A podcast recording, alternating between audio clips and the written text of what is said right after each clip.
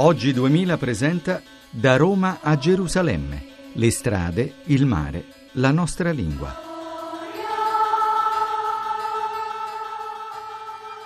Un saluto da Sergio Valsani e da e da Sandra Saina oggi in una Cipro che ha cambiato faccia rispetto a quella che abbiamo conosciuto ieri, il primo giorno.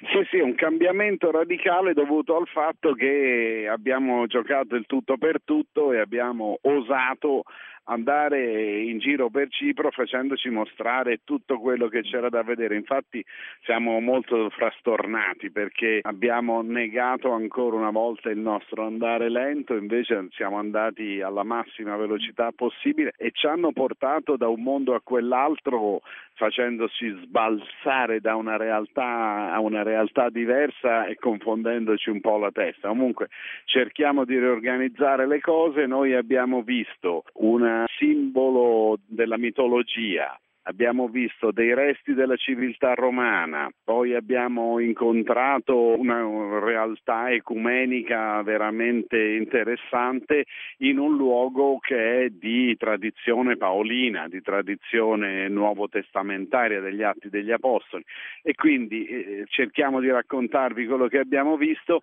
Se mm, restiamo indietro su qualche cosa vi ricordiamo che c'è sempre la puntata da un quarto d'ora che va in onda alle tre e mezzo del pomeriggio pomeriggio su Radio Web 6 dove ci lasciamo andare un po' di più nel nostro racconto e nel nostro approfondimento. Altrimenti c'è sempre il sito da Roma a Gerusalemme.blog.rai.it dove appunto ci sono tutte le nostre avventure, c'è il podcast, c'è anche qualche fotografia e chi, chi ne vuole sapere di più e in caso disperato ci potete sempre scrivere, sempre alla via da Roma a Gerusalemme eh, chiocciolarai.it dove c'è Giovanna Savignano che è lì tutto il giorno ininterrottamente che aspetta la posta e risponde.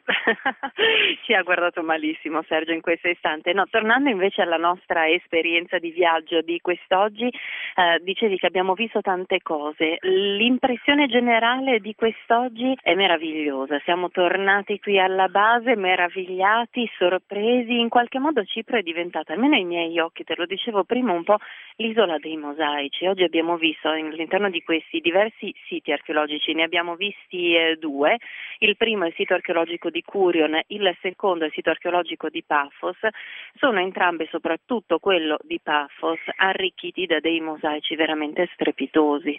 Esatto, e sono una, una, traccia della presenza romana di altissimo e sofisticato livello nell'antica Cipro, una presenza che è rimasta significativa fino circa alla metà del 300 d.C., del, del IV secolo d.C. e poi c'è stato un tremendo terremoto, mi pare nel 369 d.C., che ha distrutto queste, queste città e con la distruzione delle città in un impero che era sfiaccato, sfibrato, molto indebolito, poi non c'è stata la forza di ricostruirle. E che per noi adesso è stata una fortuna perché sono tornati alla luce questi resti, questi mosaici, soprattutto quelli di Pafos, sono una cosa meravigliosa. Noi abbiamo percorso tutta la costa, ci siamo arrivati abbastanza tardi, forse anche con poco tempo per vederli, però siamo rimasti impressionati. Assolutamente, quel poco tempo insomma, è stato significativo. Uh, c'è un'altra cosa, perché sì, ieri raccontavamo di Lazzaro e della leggenda del suo arrivo a Cipro diventata storia, storia. Oggi abbiamo visto un po' lo stesso fenomeno, se vuoi, con la storia di Afrodite, perché siamo andati lungo la costa, laddove qui si narra sia nata Afrodite, quando noi la storia la sapevamo un po' diversamente, e però per i cipriotti storia. Eh, ma sì, ma molti rivendicano la nascita di Afrodite nel Peloponneso sono tutti sicuri che Afrodite sia nata a Citera.